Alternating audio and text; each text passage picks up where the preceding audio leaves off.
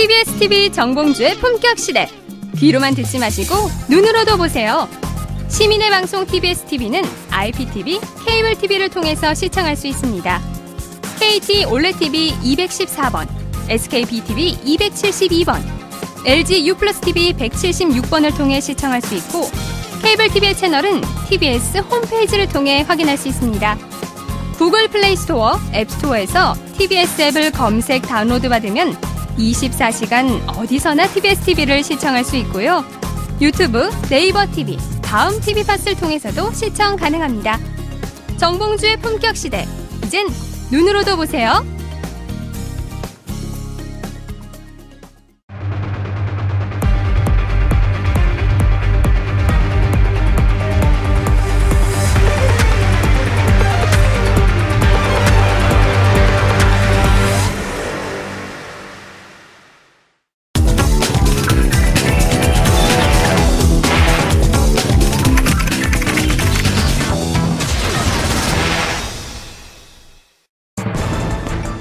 재판부가 27일 문화예술계 블랙리스트 사건과 관련한 1심 판결에서 김기춘 전 대통령 비서실장에게 징역 3년, 김종덕 전 문화체육관광부 장관에게 징역 2년 등 6명에게 유죄를 선고했습니다.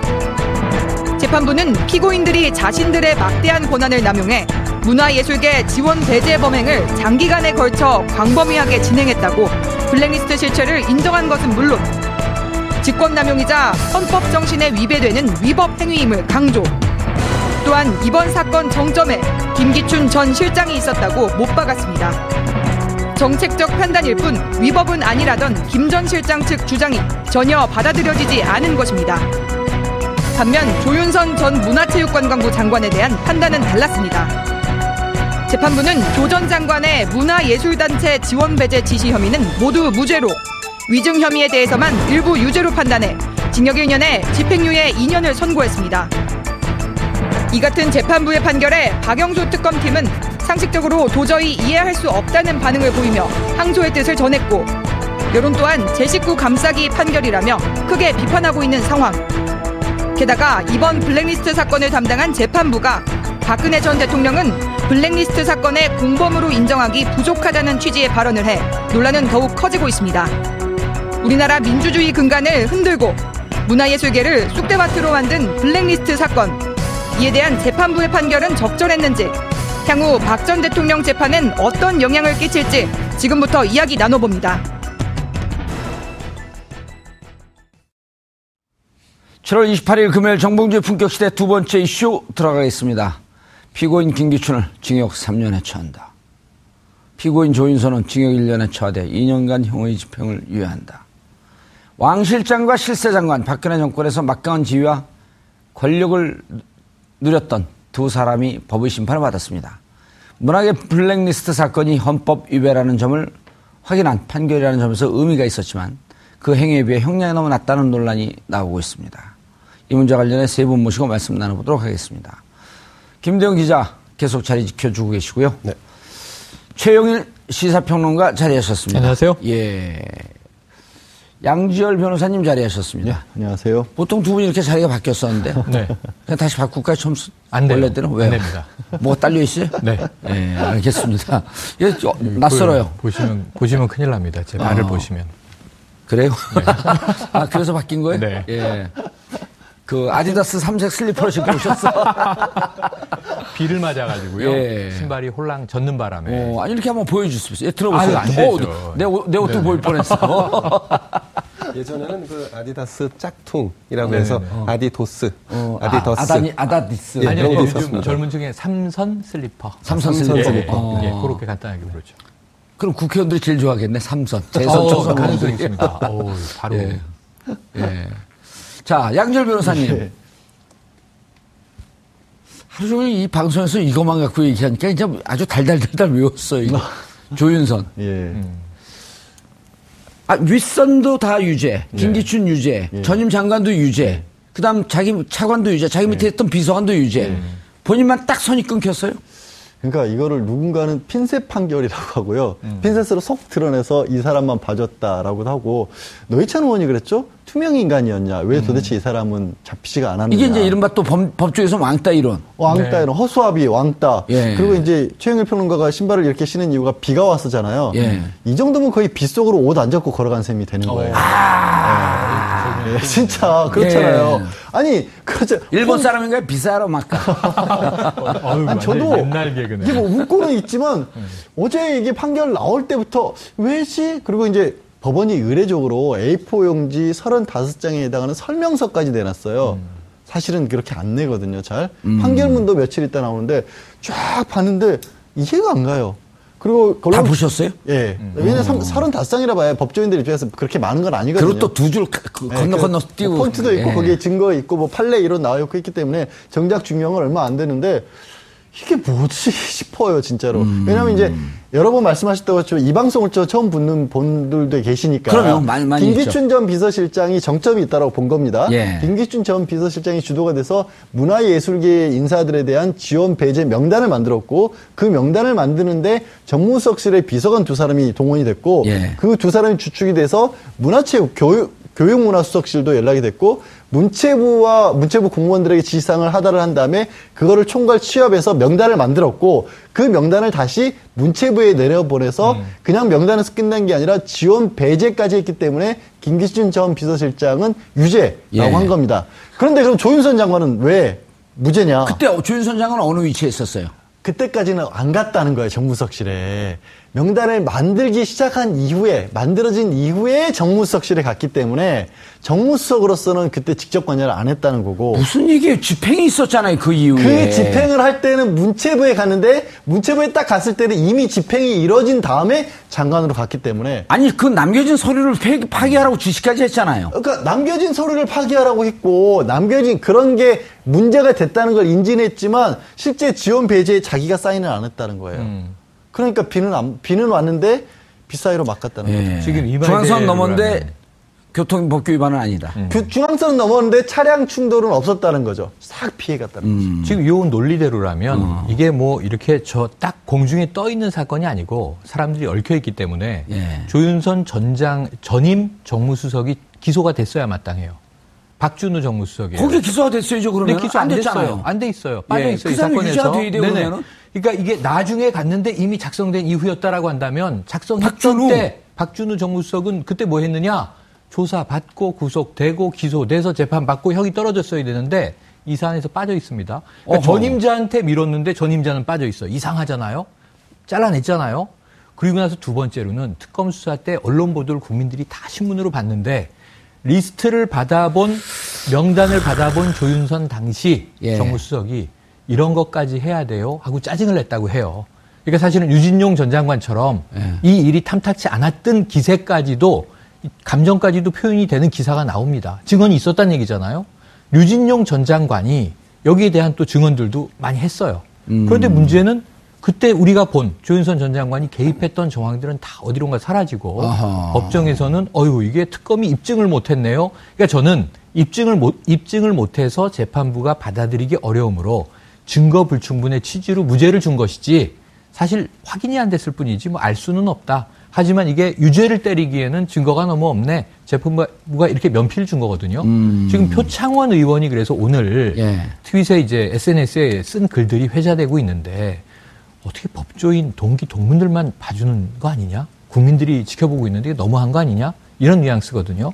음. 지금 여기 그러니까 법조인이 한 분 계시잖아요. 근데 지금 얘기하신 거에서 뭐가 나오냐면 박준호 지금 얘기는 업무 지시를 이행을 해가면서 이런 일 해야 된다고 하니까 기분 나빠했다라는 얘기는 박준호 전 정무수석이 한 겁니다. 음. 그러니까 정무수석이 정무수석에게 업무 인수를 하면서는 이런 얘기를 했다라고 진술을 보정해서 했고요. 네. 신동철 정저 저 정무 비서관 아, 그때 다 정무 비서관 같은 비서관 경우에는 그렇지 않다. 내가 이거를 보고를 했다라면 막을 수도 있었을 텐데 보고를 안 한 게 후회가 된다라고 진술한 겁니다. 음. 그럼 두 개가 진술이 엇갈리잖아요.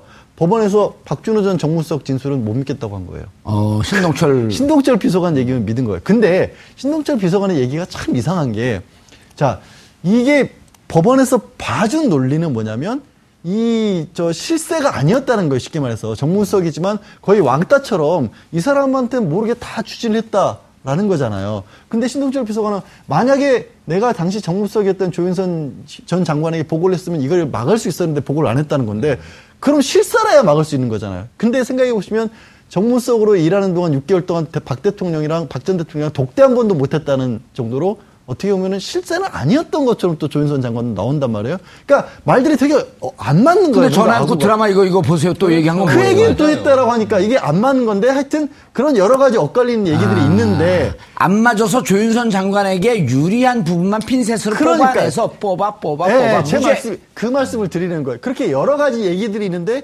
왜 이런 아. 상황에서 유리한 것만 뽑아서 법원 채택을 했느냐? 이상하다는 거예요. 같은 서울대 8사학번인가요? 누가요? 아, 판사하고? 판사, 판사하고는 지금 사법연수원 동기로는 남편이 남편. 변호사고 동기인 걸로 지금 알려져 있습니다. 예, 상황극을 한번 해볼게요. 제가 조윤선 장관의 남편이에요. 음. 저는 그러면 판사 역할을 네, 해야 되는 건가요? 황 판사. 마르고 닳도록 판사할 거 아니야? 아, 옷 벗잖아. 그럼 어디가? 김현장이 제일 좋아. 눈 찔끔 감고 한 번 쪽팔리고 말아 그냥. 아유, 저, 저, 박 변호사 부인 그렇게 교도소 구치소 들어가 있는데 마음 많이 아프지. 내 마음에 찢어지네 이 사람아. 내가 다른 건 모르겠는데 정말 가족인데 이런 것까지는 내가 들어줘야 하지 않을까 나도 고민이 깊네. 그래 내 자리 하나 비워놓게. 가정입니다. 예. 가정. 소설이죠, 소설. 박수 치세요, 좀. 연구를, 연구를 봤으면 네. 막이 내리고 난 다음 받, 아니, 아니 진짜, 진짜 저는 예. 사실은 변호사잖아요. 그리고 법원의 판결에 대해서는 존중해야 되는 게 기본적인 입장인데 예. 오죽 이해가 안 가면 이런 가상극까지 제가 해드리겠어요. 예, 또 하라고 하는 그 양절 변호사도 이상한 분이에요. 별로였어요. 김 기자님. 예. 정말 설명이 안 되지 않아요? 아무리 좀 좋게 봐주려고 그래도 제가 어제 이 판결을 보고 한 여섯 일곱 명 변호사들한테 전화를 돌려봤어요. 네. 기자한테는 전화를 안 돌리셨군요. 이건 변호사들이 보는 게 제일 정확하니까. 아, 네네. 근데 한 명만 어, 이모 변호사만 어, 아직 기사를 못 봤습니다. 그리고 나머지는 뭐 아무리 해도 설명이 안 된다는 거예요. 만약에 투명 인간 한 변호사 얘기를 하더라고요. 네네. 법원의 결, 결, 권력은 이미 대형 로펌으로 넘어갔다. 네, 거기까지 가면 너무 멀리 가는 것 같고요. 예. 오늘은 예, 주제를 여기서 한정해서 음. 하는데 그 일단 투명 인간 노회찬 의원처럼 음. 투명 인간이었다라고 하면 뭐 법원의 판단이 설득력이 있겠죠. 예, 왕따 논리도 또 설명이 되죠. 예, 그런데 만약에 투명 인간이 아니었다. 음. 그리고 지금 제가 주목하는 것은 이렇게 이제 여론이 들끓는데 특검 혹은 기소를 유지하고 있는 검찰이 과연 항소를 할지 여부가 제가 좀 주목이 됩니다. 음. 왜냐하면 그 조윤선 장관은 아, 국정조사 청문회에 나와서 위증을 했었습니다. 거의 협조하지 않았죠. 예. 답변을 다 회피했기 때문에. 그런데 검, 검찰 조사와 법원 재판을 진행하는 와중에는 상당 부분 그 기사가 꺾였습니다. 그래서 제가 주목하는 것은 검찰이 과연 항소를 하느냐. 만약에 항소를 안 한다. 그러면 지난 청와대에서 어, 마치 영부인 역할까지도 했다라고 하는 조윤선 전 수석이 어, 박근혜 대통령 재판과 관련된 매우 중한 아, 그 협조를 했을 가능성이 있다로 보여집니다. 그러니까 상식적이지 않은 판결에 대해서 우리가 자꾸 법적으로 해석하려고 하면 보이지 않으니까 아. 비법적인 관점에서 제가 한번 해석을 해보는 겁니다. 네. 오, 네. 이건 더 나은 건데요? 여기까지만 하겠습니다. 아니, 아니, 아까는 좀 전에 거기까지 가지 말라 그래놓고 본인은 더 위로 올라가시는데. 어, 놀라운 지금. 그러니까 추정을 해보는 거 지금 최영일 평론가 말을 잃었어요. 저도 음모 가설이 하나 있는데 아. 김 기자님과는 좀 사뭇 달라요. 예. 그러니까 특검의 핵심적인 것을 협조하고, 그러니까 뭐 핵심적인 증언을 하고 어, plea bargain이 우리나라에 없습니다만 plea bargain이 네, 없죠. 없습니다만 거기에 준하는 뭐 혜택을 본 거 아니냐. 뭐 장시호, 정유라 지금 계속 나오고 있지 않습니까? 음. 근데 저는 그와 다르게 뭐냐면 지금 이 대중의 주목을 끌기 위한 역할일 수 있다. 여기에 무죄를 줌으로써 공분을 일으키잖아요. 음. 아니 어떻게 조윤선이 무죄를 받아요? 지금 이제 세간에 다 이제 국민들이 이러고 있잖아요. 음. 이 사이에 이번 판결에선 핵심적인 건 따로 있어요. 뭔가를 가리기 위한 음. 하나의 이제 불꽃놀이를 지금 한 거예요. 오늘 금요일 네. 정봉주의 품격 시대는 타이틀을 바꿔야 될 것 같아요. 네. 정봉주의 음모 시대. 네. 그럴 수 있죠. 근데, 근데 나, 그걸 거기까지 네. 법원이 정무적으로 판단했다고 보기엔 좀 같고 아까 말씀하신 네. 플리바게닝이라고 하는 것은 사실 우리가 제대로 취하고 있진 않지만 만. 그런 로직이 존재한다는 것은 아마도 다 우리가 알고 있는 사실이기 때문에 양형에 참작한다 협조적이면 그렇죠? 네. 이번 양형에 그런데, 그런데 두 분의 이 논리를 제가 이제 바로 탄핵해 버릴게요. 네. 뭐냐면 김기춘 블랙리스트 사건의 증거, 음. 조윤선 사건의 증거, 김종 그다음에 음. 어, 김상률 이런 음. 사람들에 대한 증거 이런 등등이 따로 들어가지 않거든요. 네. 요 사람의 증거, 요거 요 사람의 음. 증거가 아니라 블랙리스트 사건 전체 음. 증거에서 그 역할들을 띄워내 거기다 네. 놓는 거지. 너는 예를 들어 그 검찰이 상대적으로 조윤선 전 장관에 대해서 증거를 부실하게 놓다고 한다면 이분의 의견도 맞고 이분의 의견도 음. 맞을 수가 있는데 눈 증거는 김기춘이나 거의 통으로 대동소이하거든요. 그래서 저도 제, 제, 제 주장이 음, 맞죠. 예, 맞습니다. 그리고 예. 제 저도 두 분의 의견을 탄핵하는 이유가 음, 또 하나 있어요. 예. 어제 법원 이 자, 사건 재판부에서 굉장히 특이한 어떤 설명서를 내놨습니다. 음. 아까도 말씀드렸잖아요. 예. A4 30, 35장. 그 35장 중에 특이한 게 박근혜 전 대통령이 블랙리스트와 관련해서 무죄다라는 취지의 네. 또 그거는. 얘기할 필요가 없는 거예요. 그게 왜 나왔는지가 모르겠죠. 아니, 지난번 최순실 그 실형, 실형 선고할 때 네. 그때 뭐라 판결했어요? 본 사건과 박근혜 대통령과의 사건에 손을 긋는다. 아, 당연하죠. 기소가 되지도 않은 재판부에서 박 전 대통령이 무죄라는 취지로 아니 얘기를... 무관하다라고 했어요. 음, 근데 음. 이게 왜 그랬을까요? 만약에 박 전 대통령에 대해서 공범이란 취지로 적시를 하지 않습니까? 예. 그럼 조윤선을 풀어줄 수가 없어요. 왜? 조윤선 전 장관의 정무수석이었고 박 전 대통령의 정점에 있어서 모든 걸 지시하면 정무수석이 거기서 빠져나간 수가 없어요. 아하. 근데 어제 재판부에서는 김기춘이 정점이라 그랬어요. 맞아요. 그래야 왕따가 될 수 있어요. 음. 김기춘이 정점이기 때문에 박 전 대통령도 모르게 김기춘이 오버충 과잉 충성해서 아. 자기가 그냥 일을 꾸몄으니까 정무수석이 빠져나갈 수가 있지. 박 전 대통령이 정점이면 음. 왜 정무수석을 빼요?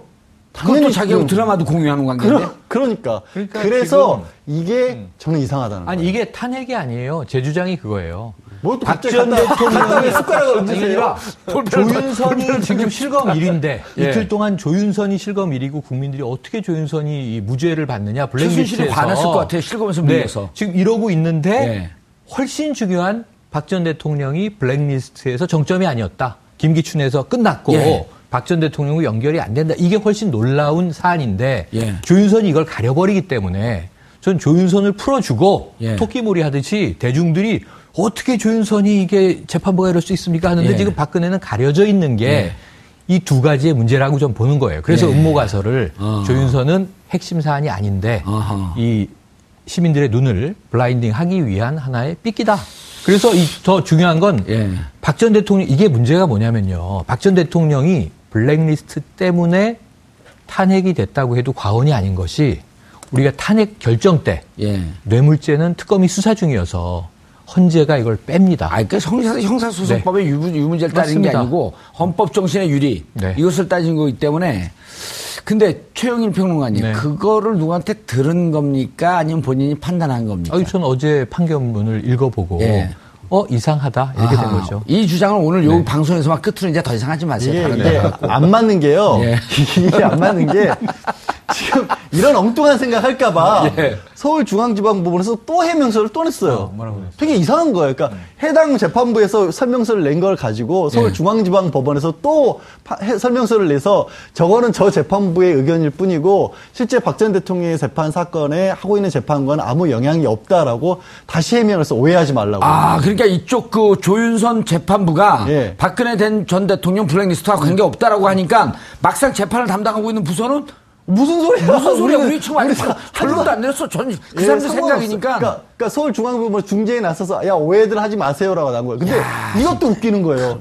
법원이 법원이 재판부 하는 재판부에서 설명서를 냈는데 아 저거 잘못된 거 오해하지 마십시오 또 설명을 하는 거예요. 그 설명하는 거 이제 박근혜 대통령 유죄 이런 거나 똑, 똑같은 그러니까 얘기 아니에요. 그게 이게 뭐 얼마나 웃기는 야. 상황이에요 이 상황이. 아 이제 아 이랬다 진정한 음모는 여기 있네.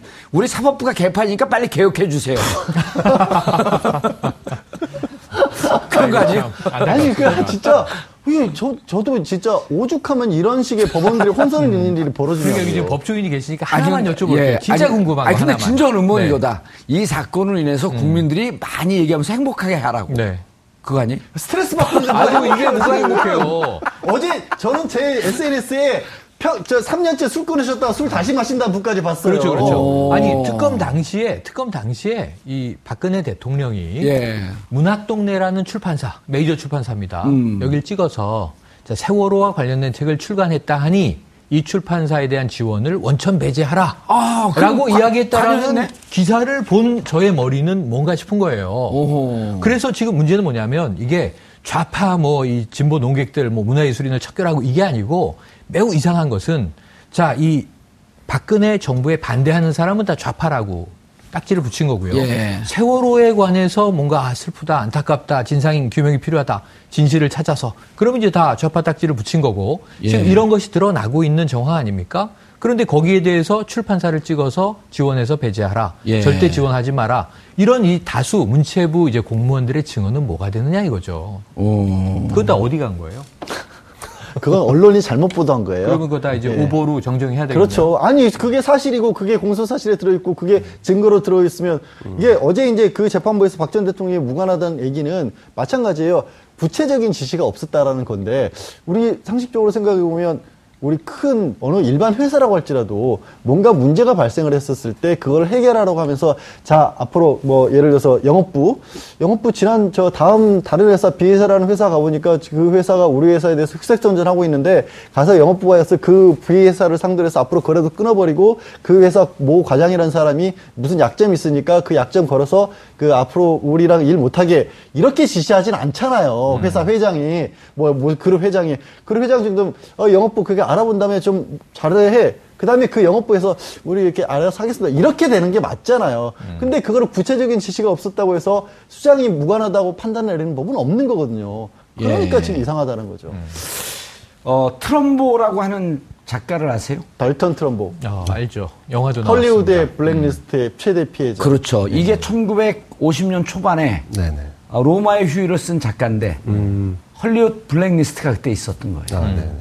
그래서 이분이 어 필명으로 가명으로 11편의 그 작품을 써요. 그리고 오스카상까지 받아. 음. 가명으로. 네네.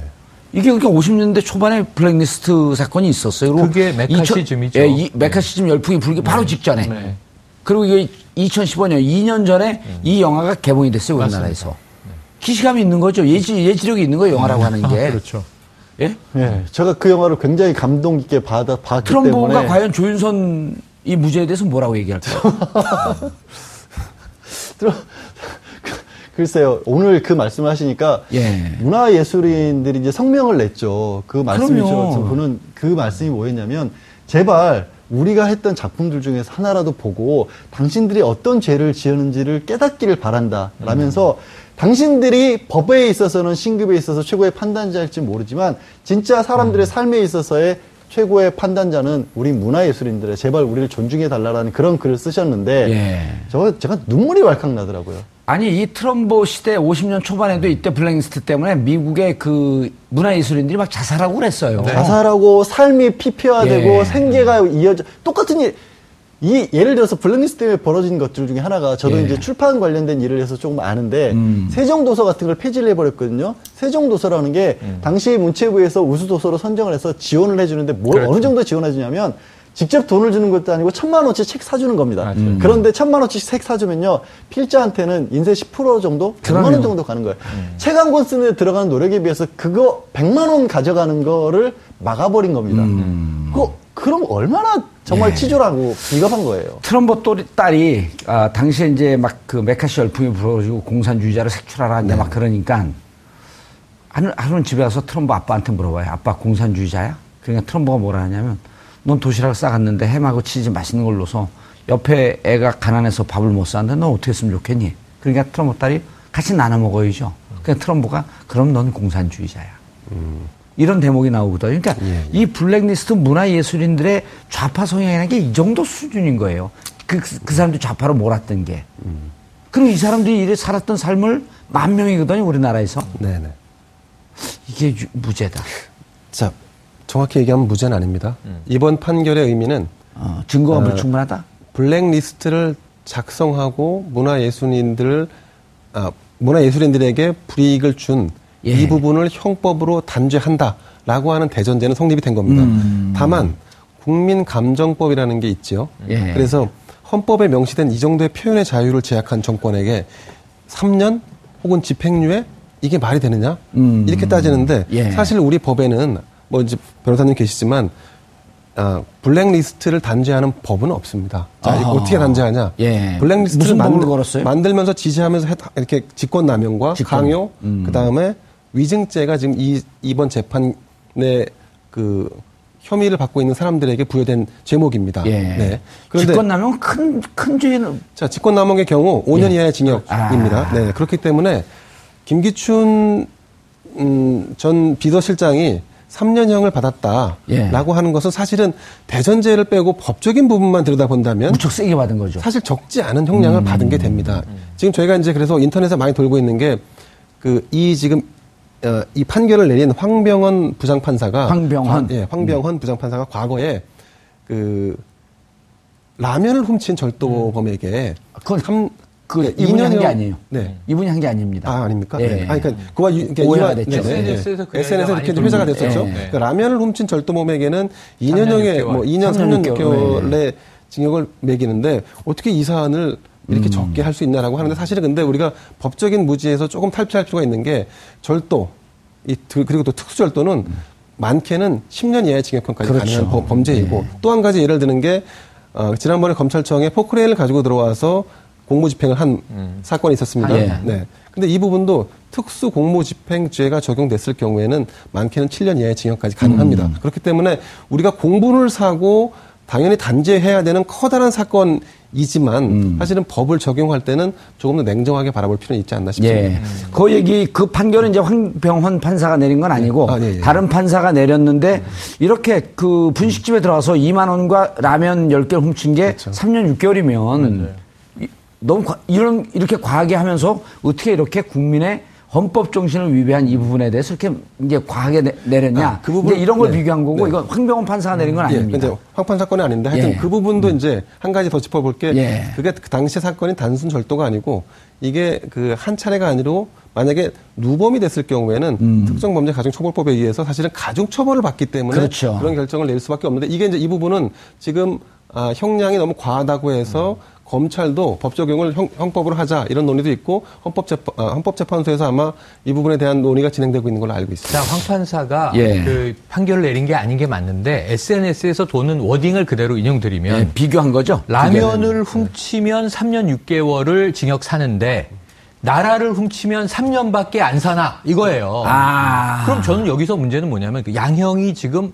공정하지 않다, 음. 형평하지 않다, 그렇죠. 국민 정서법은 그걸 느끼는 건데 그렇다면 어, 직권남용을 인정했는데 이건 최대가 5년이라 5년을 때려야 마땅한데 고령임을 참작하고 등등 해서 3년 정도 양형이면은 적절하다. 근데 검찰은 7년을 구형했단 말이에요. 왜냐하면 이게 가중처벌을 하니까 최고 형량이 5년인데 이미 검찰은 7년 구형한 거 아닙니까? 가중처벌을 하니까 7년 6개월이 최고 형량인 거예요. 그 6개월 떼고 7년을 한 거예요. 근데 최대 5년으로 보고 고령화를 참작해서 고령을 참작해서 3년을 했어요. 그런데 저는 뭐냐면 직권남용이 아니고 자 지금 헌법을 위배, 했다는 건 우리 모두 인정하고 있습니다. 개인이 헌법을 위배할 수도 있죠. 어느 순간 둘이 술 먹고 싸우다가 예. 넌 좌파야 난 우파야 싸우다가 때렸어요. 그럼 폭행으로도 걸리지만 사상의 자유를 침해한 거 아닙니까? 음. 그러니까 이건 개인사에선 흔히 있는 일인데 공직자는 중립의 의무가 있잖아요. 공직자가 헌법을 위배했다는 건 뭐냐면 자기가 복무해야 되는 가장 기본 정신을 저버린 거잖아요. 음. 이걸 저는 반국가 행위로 보는 거예요. 그 얘기하는 사람들이 국민들이 많더라고요. 보기에는 반국가 행위를 저질렀는데 음. 대통령을 모시 자기가 그 얘기를 토로했어요. 저는 도승지인데 조선시대 같으면 예. 패망한 왕조의 도승지로서 사약을 받아 마땅합니다. 예. 하지만 옥에서 죽고 싶, 싶진 않습니다. 제 심장은 언제 멈출지 모릅니다. 이런 얘기를 한 거거든요. 그래 놓고 처음에는 이걸 블랙리스트를 부인했어요. 그러다 얼마나 치졸 하냐면 부인을 못하게 되니까 인정은 하는데 정책이다 이렇게 얘기했어요. 정책을 비서실장이 만듭니까? 정책을 한 정부의 정책을 이걸 누가 만듭니까? 정책을 그래서 과거에는 대통령들이 통치적 행위다. 그러고 묻어준 적이 음, 있었어요. 네. 그러니까 통치적 행위, 행위임을 주장했는데 법, 법원은 뭐라 그랬냐면 이게 정책이라면 이렇게 은밀하게 음. 투명하지 않게 집행돼서야 마땅하겠느냐. 예. 그래서 오늘 이재 어, 이재용 그이 부회장을 변호하는 변호인이 어제 문 대통령이 총수들 만나서 간담회 하는 것도 청탁 아닙니까? 박근혜 이재용 만난 거랑 뭐가 다릅니까? 이 얘기를 했다가 아주 망신 망신을 당하고 오늘 그 사과문을 냈습니다. 실언이었다. 이렇게 얘기했습니다. 어, 어디서 그런 얘기를 했어요? 그게 법정에서요. 법정에서 이재용, 이재용 네. 부회장 재판에서 어제 어제 첫 번째 예. 간담회가 있었잖아요. 예. 호프 타임이. 예. 그거 하고 박 전 대통령이 총수를 독재한 게 뭐가 다릅니까 라고 얘기했다가 그게 알려지면서 어허. 제일 놀란 건 삼성이에요. 오늘 저녁 6시에 삼성 이 저 회장이 가야 됩니다. 그 자리에. 그런데 그럼 청탁하러 가나요? 이 이재용 부회장을 변호하는 변호인이 얘기를 했는데 책임 변호인, 변호인이 여러 명이잖아요. 예. 이 발언은 큰일 날 발언이다. 빨리 사과하라. 실언이라고 굳이 발표까지 했습니다, 언론에. 문재인 대통령이 네. 돈 달라 그랬어요? 그렇게 돈 달라 그랬느냐, 뭐 청탁을 받았느냐, 예. 공개하고 모든 이야기가 다 언론에 공개됐지 않습니까? 예. 이게 어찌 박근혜 대통령이 당시에 어허. 재계 총수들과 만난 것과 같겠어요. 그때는 또 정경련이 있었는데 정경련이 지금 해체된 상황 아닙니까? 예. 그래서 많이 달라진 거를 모르고 있다. 법조인도 지금 이걸 모르고 있다 하는 안타까움이 있는데 결국은 이게 이 도승지 얘기를 본인이 꺼내고 정책이었다고 음. 우기고 처음에는 이거 없다 그랬다가 인정할 수밖에 없으니까 전혀 다른 얘기를 했다. 음. 그럼 이런 상황이면 지금 스스로 법, 적 대응 논리가 중구난방인데 저는 그냥 이거는 이 죄가 법적으로 있는지 없는지 모르지만 공직자 최고 고, 위직의 공직자가 이 정도를 했으면 반국가 행위임을 인정하고 국민들이 왜 화가 나냐면 정서법이 이 정도 되면 본인이 넙죽 엎드려서 잘못했다. 음. 국민들에게 사자, 사죄한다. 예. 어떤 벌이라도 달게 받겠다. 이러면은 국민들은 3년이라도 괜찮을 거예요. 예. 어쩌면. 예. 그래, 우리 법이 그렇게밖에 안 돼 있어. 앞으로 개선하자. 소급할 수는 없이 3년이네. 근데 조윤선은 나오면서 오해가 풀려서 다행입니다. 아. 이런 얘기를 하고 있지 않습니까? 양지열 변호사님. 우리 패널들이 오시면 이제 댓글을 가끔 보면 가끔 올라오는 게 패널들 말 좀 끊지 마라. 그 오늘 안 끊으려고 봤더니 한 20분은 하겠어요. 네. 끝났어요. 고맙습니다. 스스로 끝났습니다. 고맙습니다. 네. 아니, 제가, 제가 자꾸 이러니까 이게 끄는 거예요. 네. 손을 까딱까딱하니까. 아, 그런데 네. 저는 더 화가 나는 게 이제 저는 뭐 중립적인 입장에서 볼 수밖에 없지만 김기춘 전 비서실장이 그간 쌓았던 공적을 감안해서 네. 간첩 조작한 게 공적인가요? 그장도 받았고. 예, 그리고 음. 최승호 PD의 자백이라는 영화를 보게 되면 제일 유학생 간첩 조작 사건이 23건이 나오는데 그것도 재심 청구 해서 나온 거예요. 네. 그 중에 직접 관여한 게 15건. 네. 나머지 8건까지도 직간접적으로 관여했다. 네. 그게 김기춘 비서실장이 국정원에 근무하던 4년 6개월 동안 네. 그 5년도 안 된 시간 동안 저지른 일이거든요. 그렇죠. 이걸 국민들이 공적이라고 하는데 음. 그럼 황, 황 판사의 그 논거를 과연 어디까지 이해할 수 있을까? 못 받아들이죠. 말씀하신 사건들은요. 공소시효나 이런 문제가 없다면 사실은 재수사를 해도 마땅한 정도의 음. 사건들이에요. 그리고 그 얼마만큼이나 그 유능한 제일교포 조국을 찾아서 모국을 찾아서 유학 와서 간첩으로 몰려갖고 그 집안이 풍비박산 나고 음. 그 영화 대목에 정신 이상자 된 분이 그 음. 그러잖아요. 그러니까 한국 무서워요. 한국 무서워요. 그러니까 지금도 한국을 못 오고. 음. 그 지금 이 상황으로도 9천 명이 넘는 분들 딱 이 사건만 놓고 보자고요. 근데, 지금 가까운 만명 예. 가까운 부분들이 있었는데 아까 이제 아, 구체적인 법이기 때문에 어쩔 수 없다라는 말씀하셨는데 우리가 법을 어떻게 선고를 하냐면 5년 이하라는 법정형이 있으면 1개월에서 5년까지입니다. 음. 그리고 그 1개월에서 5년까지인데 다른 사건이 있으면 거기에 또 가중을 하거나 감경을 해요. 그러면 가중이나 감경이 무조건 1개월, 2개월 이렇게 그렇게 따지는 게 아니라 기계적으로 자, 가중 사유가 있으니까 두 배 합니다. 10년. 감경 사유가 있으니까 절반을 깎습니다. 5년. 이런 식으로 일단 깎습니다. 예. 그렇게 해서 일단 기초를 만드는 게 그럼 1년에서 예를 들어 1년에서 7년 사이에서 우리가 선고를 합니다. 라는 게 나와요. 어느 정도. 예. 그 다음에 그거를 가지고 대법원이 가진 양형 기준이라는 걸 갑니다.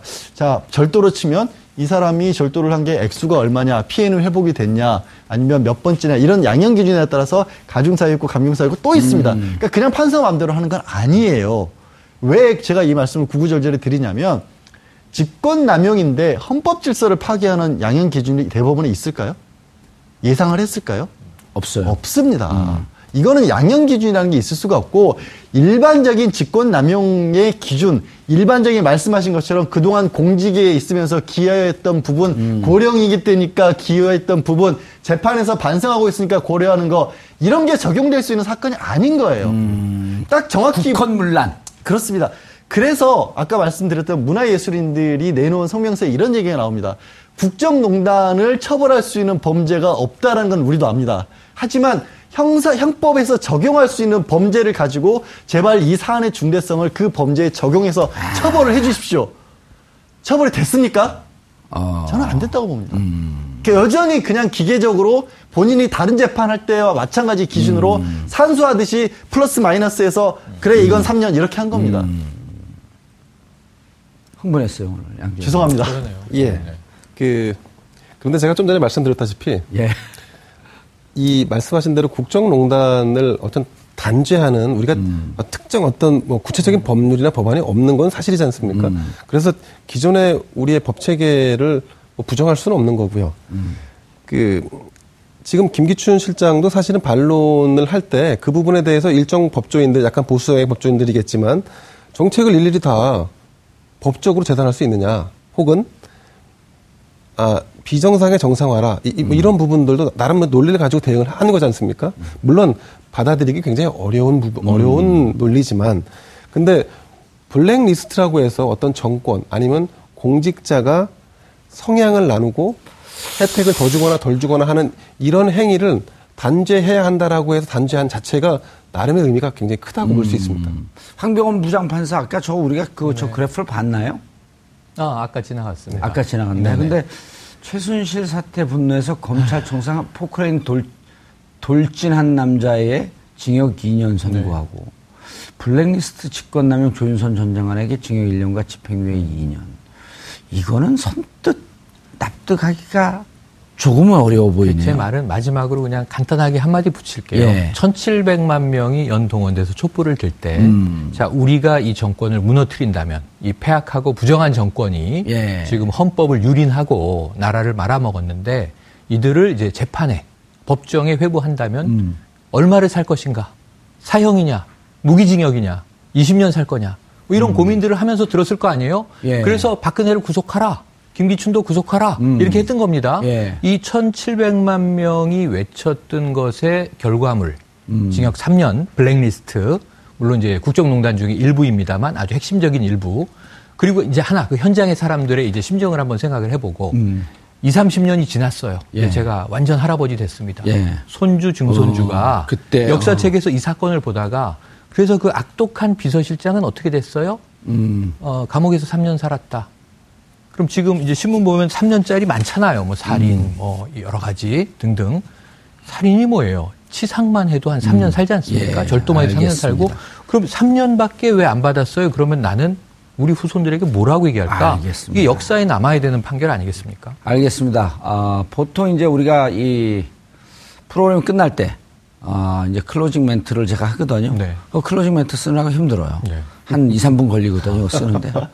읽는데도 한 2, 3분 걸리고 오늘은 제 대신에 양지열 변호사에게 네. 클로징 멘트를 드리고 황병원 부장판사에게 보내는 영상 메시지 아, 한 4, 50초 정도 해주시기 바라겠습니다. 아니, 1번 카메라. 갑자기 왜 그? 예. 영상 1번 카메라 보시고요. 저기 보시고. 예. 황병원 부장판사에게 흥분하지 마시고. 예, 예, 알겠습니다.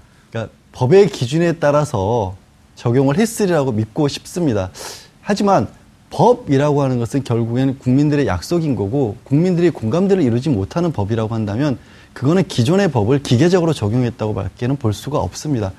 과연 황 부장판사께서는 대한민국이 아닌 다른 나라에 그냥 법을 위한 법만의 국가에서 살고 계신 건 아닌지 한번 생각해 주셨으면 좋겠습니다. 네. 잘하셨어요. 근데 아까 흥분한 거에 비해서 수위가 네. 뚝 떨어지는데. 아니, 흥분하지 말라고 하셨잖아요. 좀 네. 전에 또. 아니, 흥분하지 않아도 내용은 좀 아. 정확하게. 예, 예, 예. 어쨌든, 어, 7월 28일 금요일 정봉주 품격시대 마치기 전에 한 말씀 드리면, 어, 황병원 부장판사의 판결에 동의하는 국민은, 어, 아마 탄핵에 반대했던 5%그 정도뿐이 아닐까 하는 생각입니다. 7월 28일 금요일, 어, 오늘 불타는 금요일 기분 좋게 마쳐야 하지만, 황병원 부장판사, 님 그리고 어, 사법부 때문에 어, 속이 부글부글 끓는 하루입니다. 정봉주 품격시대 마치겠습니다. 감사합니다.